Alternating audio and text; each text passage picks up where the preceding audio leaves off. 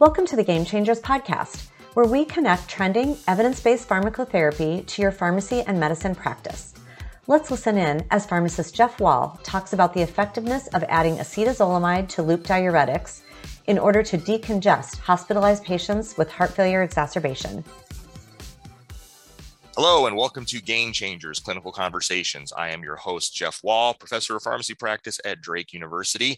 Um, how you doing? Hope things are going well in your neck of the woods. And uh, as uh, we're approaching fall, at least in, in our in my hemisphere, um, hope that you're getting some good weather and getting some nice nice things and nice times to go outside, stuff like that. If you're a new listener, welcome. We aim to be the uh, pharmacotherapy uh, podcast out there. So if you want to know something about the latest medications to treat, latest things released by the FDA you know new guidelines oh you know you know basically just some updates. That's what we're here for and we try and give you the latest evidence-based information that you can really make actionable that you can really you know put into your practice whether you be a provider or a pharmacist we we, we aim to please both. So um, uh, welcome to game changers. If you are a new listener and you like what you hear please hit that like button and subscribe where you get your podcasts. Um, but most importantly uh, for all listeners if you can head over to ceimpact.com and take a, a look at some of the great ce programs they have including ce for this this uh, podcast where just listening to me blather on for 20 minutes and or 30 minutes and uh, answering a few simple CE questions. Bada bing, you get yourself a little bit of CE, and you can that can rapidly build up over time. So uh, uh, um, definitely check that out. So today I'm excited because we're talking about a paper that is is literally hot off the press. Was only published about two weeks ago in the New England Journal of Medicine, taking a look at the use of acetazolamide to improve diuresis in patients admitted with heart failure. And this is something a little bit near and dear to my heart because it's something we've been doing in my ICU for at least 10 years. And we've had good luck with it over the years, uh, but there's not been a ton of, of really good uh, randomized control trial data on it. So it was, it, was, it, it uh, no pun intended, did my heart good to, to see this, this uh, paper being published. So um, anyway, so know, talking a little bit about, about the study itself, you know, again, most providers out there, and I think uh, you know many inpatient pharmacists are well aware of the fact that intravenous loop diuretics are, are the mainstay of therapy to treat uh, heart failure exacerbations in the U.S. In other countries, they also use you know vasodilators and stuff like that. But but really in the U.S., our, you know our, our biggest weapon uh, against uh, heart failure exacerbations that require hospitalization is intravenous loop diuretics. And having been a hospital pharmacist for a long, long time, I can tell you that that's one of the most frustrating things that I see is you know giving patients IV diuretics and it just doesn't work, right? They're not really, you know, uh, urinating enough and we don't get enough fluid out of them to really get where we want to be. And sometimes it extends their hospitalization and stuff like that. And the authors of this paper in their introduction kind of note that as well, that, that there's that, that isn't just me noticing that, that in fact, many patients are discharged from the hospital with residual fluid overload. And, and, and so, you know, yes, their shortness of breath is maybe better and their edema is a little bit better, you know, and all that, but they still are weight up. They still have their body weight is higher than, than, than their dry weight. Um, and many of them have more than just say trace edema. A couple of studies have looked at this, including the ADHERE registry, which is a national uh, registry in the United States looking at outcomes in heart failure and found about 20% of patients were discharged uh, from the hospital with signs of fluid overload, including inc- increase in body weight. So, you know, we, we probably don't do as good a job as we should when we, when we talk about trying to use diuresis as our main goal and, and main weapon in, in treating heart failure. Um, I can tell you that for many, many years, as someone who works with with with residents and and uh, other other learners, that there's a lot of myths about the use of IV diuretics and approaches, and and it's one of the things. It's actually one of the first lectures I give my pharmacy students uh, when they start rotating with me is is the appropriate use of diuretics. And you know, just to, just as a quick reminder to everybody, remember that that loop diuretics operate on a sigmoid shaped curve, right? So they so there's a dose threshold that you need to achieve to, to achieve a significant natriuresis and a significant diuresis.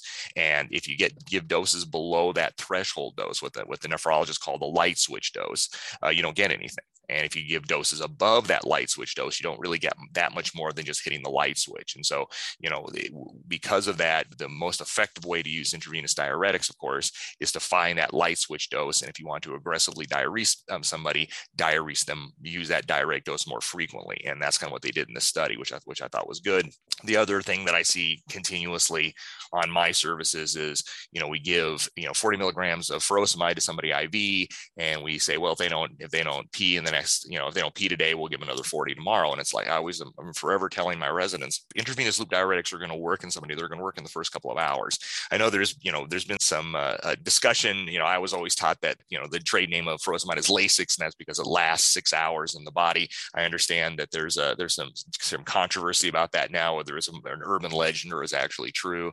Um, one of these days, I'm going to have to, if I ever have time, I'm going to have to go downstairs to the, our uh, library and dig through some of the old main medical journals in the 1970s when uh, Lasix first came out to see if that's actually true or not. But uh, you know, the, you know, if you know, time is money, uh, and and it's also you know, you know, every hour they spend, uh, uh, patients spend in the hospital, something bad can happen to them. And so if you don't get good diuresis in that first couple of hours, you know, I say hey, give them another higher dose in the afternoon and see if we can get them to urinate because that's really what you're trying to do.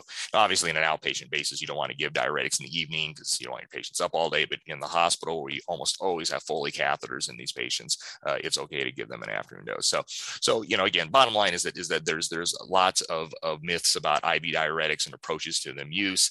But one of the things we do talk about with with IV diure- diuresis is using more than one type. And so, if loop diuretics don't work, do we sometimes add thiazide diuretics? In the United States, that means metolazone often, um, and that can get a pretty profound diuresis. And, and another uh, diuretic is acetazolamide or Diamox, and it actually was one of the first non-mercurial diuretics to come out in the 1960s. So I mean, really, it, it is the OG, uh, if you will, uh, diuretic. Um, the reason we don't use it much anymore is that it is not as effective uh, by itself. Um, uh, if, if when added to loop diuretics, it can theoretically increase diuresis, but it was never a very good diuretic by itself. And because it's a carbonic anhydrase inhibitor, it has some weird side effects, most notably uh, metabolic acidosis, especially at higher doses. So the authors of this study that we're going to talk about today note all of that, and they, and they do a very good job in their introduction, kind of discussing that you know there is some small studies suggesting that adding acetazolamide to loop diuretics can improve uh, um, uh, diuresis, and therefore facilitating decongestion, and they, they use that term again in my world. When I think decongestion, I think somebody who's, whose nose is stuffed up, but they use decongestion throughout this paper to denote getting rid of water or excess fluid in patients. Basically, they note that there's been several observational and uh, studies that have suggested again that adding acetazolamide at a dose of 500 milligrams once daily IV to intravenous loop diuretic therapy increases urinary sodium excretion um, and diuresis, and, and and have found that pretty significantly. In my ICU, and particularly when we're aggressively diuresing patients, and we often are aggressively diuresing patients, uh, we've used it uh, uh, some for that, but mostly when we've when we've uh, caused a contraction alkalosis in these patients. Um, you know, and pulmonologists listening, uh, they will tell you that one of the things they really don't like in their ICU patients is is alkalosis because when you have an alkalosis, that that basically shuts down the, the signal in your brain to breathe, and we want people to breathe more and harder and faster usually in uh, in an ICU setting. And so my uh, intensivists for many years, you know, have wanted to be aggressive about compensating for the, the contraction alkalosis that occurs. And again, so when you add acetazolamide to that, not only do you get uh, some extra diuresis, but you also help reverse the, the, metabolic alkalosis because of the side effect, basically. So that's where I've seen this used, um, but not so much on the floors as just an additive to, to a loop diuretic. So that's where the study comes in, the ADVOR study, which stands for acetazolamide and decompensated heart failure with fluid overload. Um, they basically examined this, this notion that adding a single dose of acetazolamide to standardized IV loop diuretic therapy would improve uh, successful decongestion. Again, that again using that term. It was a multi-center randomized parallel group double-blind placebo-controlled study. It did not have industry involvement, which makes sense. Who what, what drug company would ever pay for these drugs that have been generic for years and years? The inclusion criteria they had adult patients who were admitted to the hospital because of acute decompensated heart failure and had at least one sign of volume overload. And, and so they either had uh, significant edema on physical exam, they had pleural effusion on imaging, or they had ascites um, either by physical exam or imaging all signs of, of significant fluid overloaded.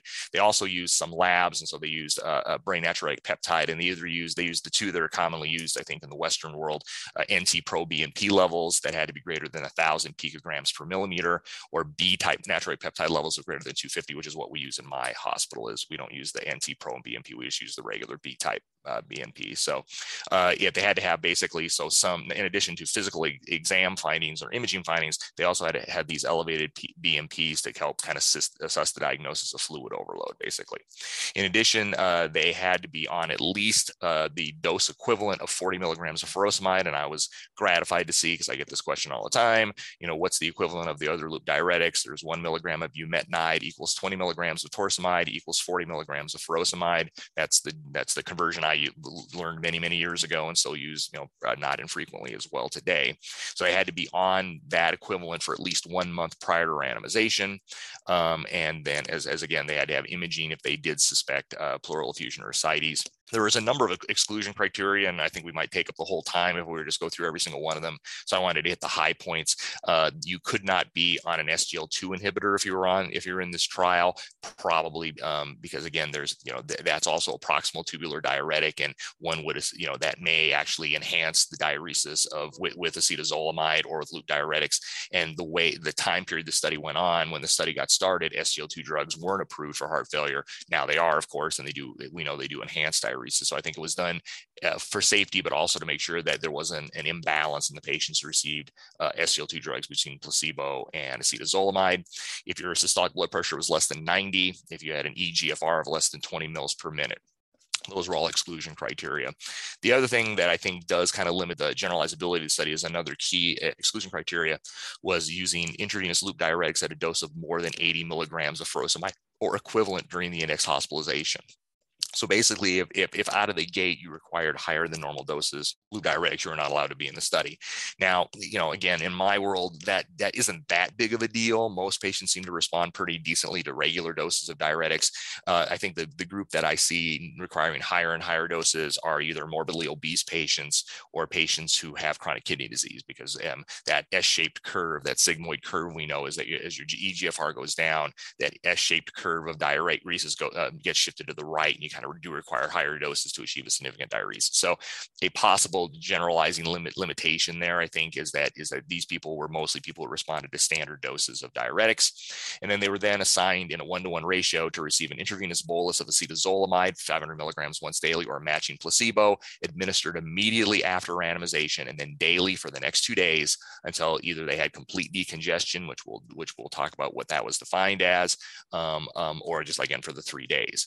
So uh, uh, at randomization, oral loop diuretics were stopped, and the patient also received an intravenous loop diuretic at double the oral maintenance dose, administered as a single bolus immediately after randomization, and split into two doses, separated by at least six hours on each of the next two days. So basically, if you were, were in the study, you either got uh, a, a split dose of intravenous loop diuretics plus placebo or a split dose of loop diuretics and acetazolamide basically and you got that daily for for, for three days basically.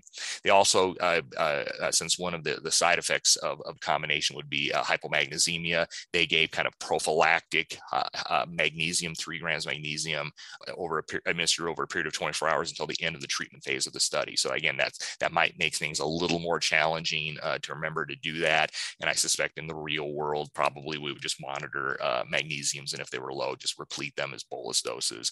Um, um, they did recommend, though they didn't require, that physicians leave the doses of everything else to treat their heart failure. So ACE inhibitors, uh, ARBs, uh, Entresto, uh, beta blockers, things like that would all stay at the same dose during the treatment phase. But again, they didn't require that. Um, and, and then after the study was done, they did strongly recommend that patients be put on goal-directed therapy as, a, as uh, according to the European Society of Cardiology guidelines. So the diuretic protocol, how it worked is they, gave, they started a timed urine collection after the bladder had been emptied the first time. That was coincided with the first bolus of loop diuretics, and then basically just uh, you know collected urine um, up to about 48 hours after that. And if the cumulative urine output over that period was less than 3.5 liters, and they still had signs of fluid overload, they had a standardized protocol for escalation of decongested de- decongestant treatment. Um, and at the same time of enrollment and daily after, they calculated a congestion score. I had never heard of this before. It's I don't know if it's been validated validated in other studies, but it was a pretty simple scale. It's a scale of zero to 10. And basically it divided up into three things. You had a scale of zero to four for edema, zero to three if you had a pleural effusion, and zero to three for ascites. And basically uh, the higher the number, the worse your scores for all three of those subscores. And that added up to 10 basically. So you could have a maximum of 10 and a minimum of zero, which meant you basically had no, no signs of, a fluid overload at all. This was calculated uh, every day by a cardiologist who was experienced in, in, in, in doing this uh, assessment.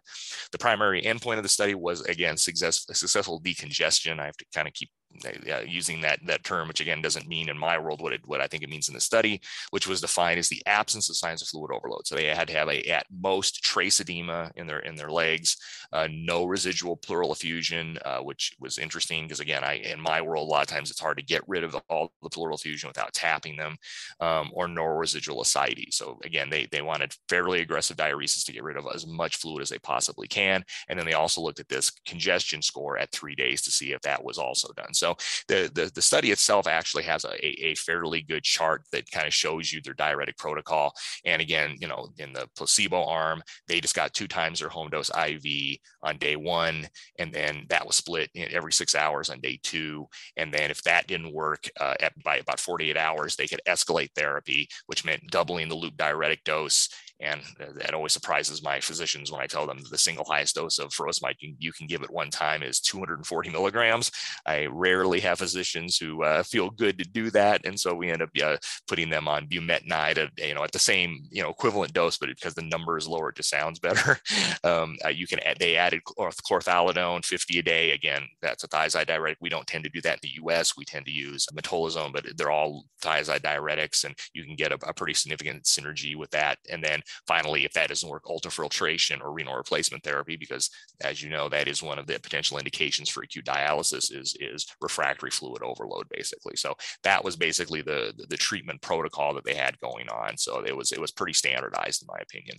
They did look at adverse effects um, that included you know renal events, the development of metabolic acidosis, hypokalemia and hypotension, as well as some other things. They define severe metabolic acidosis as a serum bicarb of less than 12. And again, you know, I've seen this happen a couple times too when we've started in my ICU where we've started uh, acetazolamide and kind of walked away and they got it every day. Uh, you can flip these people from a metabolic alkalosis to an acidosis. So I've definitely seen that. So I'm glad they took a look at that.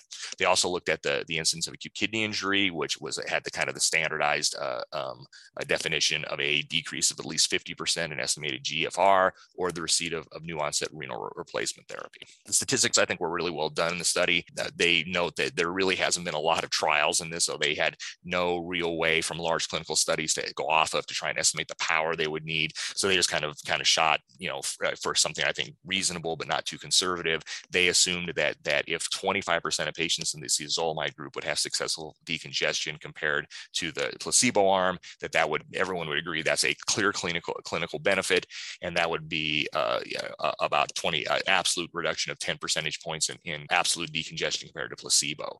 So based on that, they estimated they needed about 519 patients in the study to do that.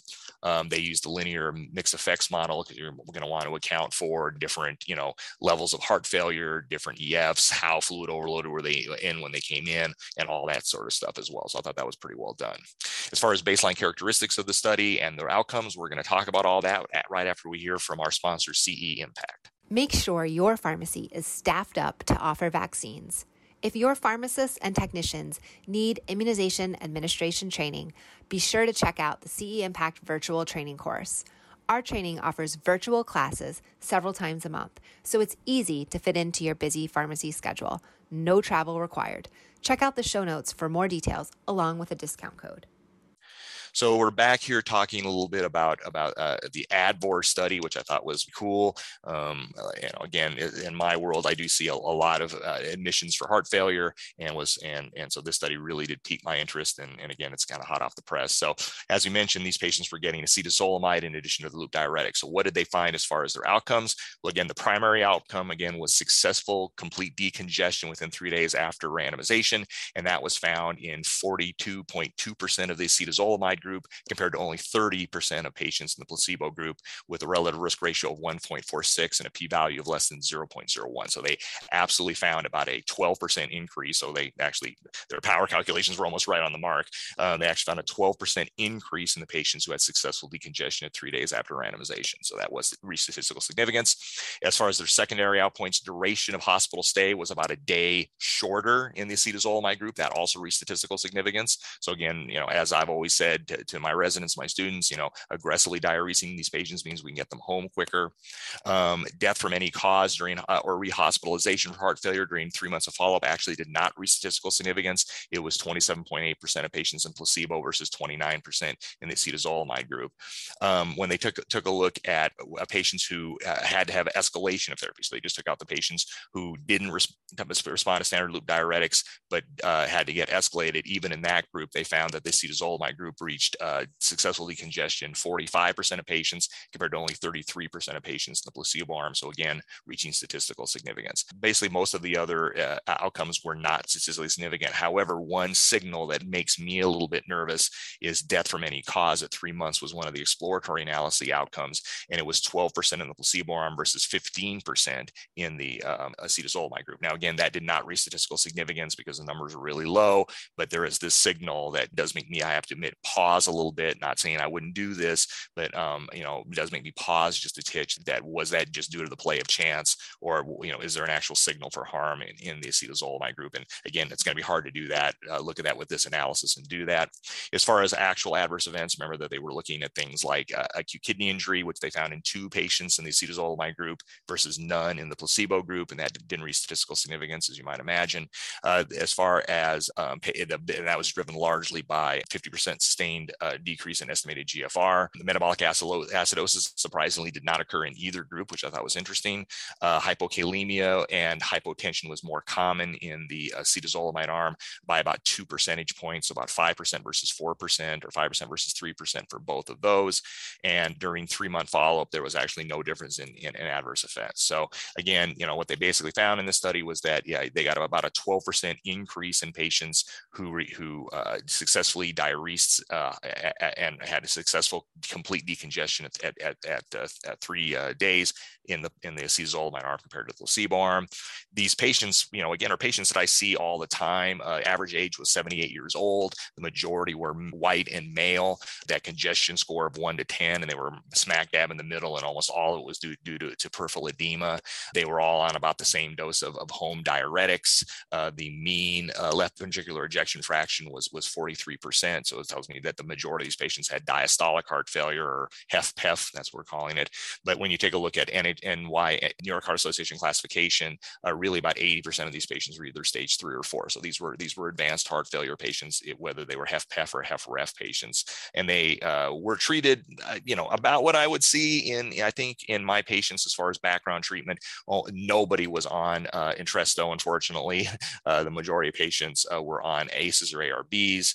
80% of patients were on beta blockers. About 40% of patients were on mineralocorticoid receptor antagonists. They were all, of course, on loop diuretics diuretics as well. So, you know, again, I mean, pretty similar to the patients that, that I would see, yet still found this kind of 12 to 14% uh, uh, increase in, in diuresis, uh, what they found. So, the, so the, the authors basically say that they felt like the study was the first large randomized control trial data to really show that the addition of acetazolamide seems to, to give you an added benefit in diuresis and didn't have a ton of side effects any more than I think anyone would really expect when you're really aggressively diuresing patients.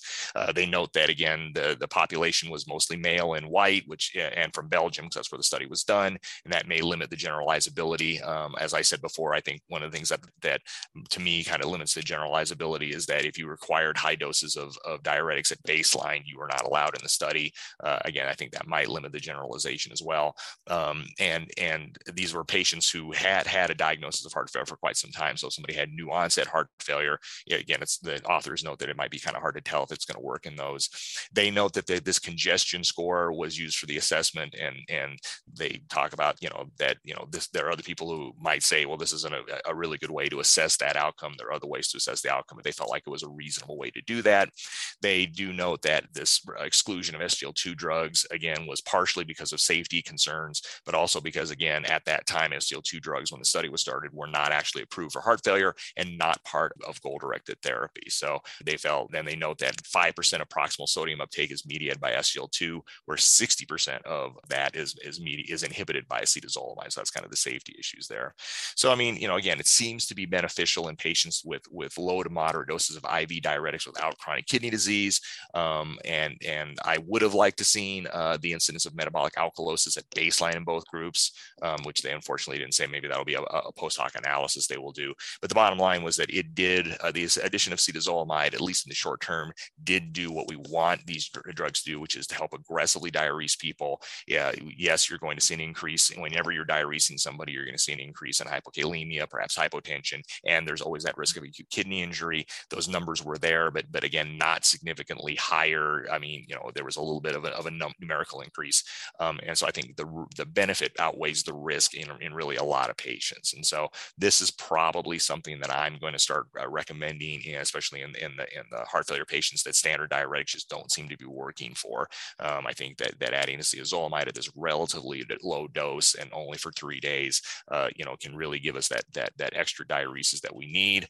Um, and maybe that's something we could use in place of things like metolazone or, or in this study chlorthalidone.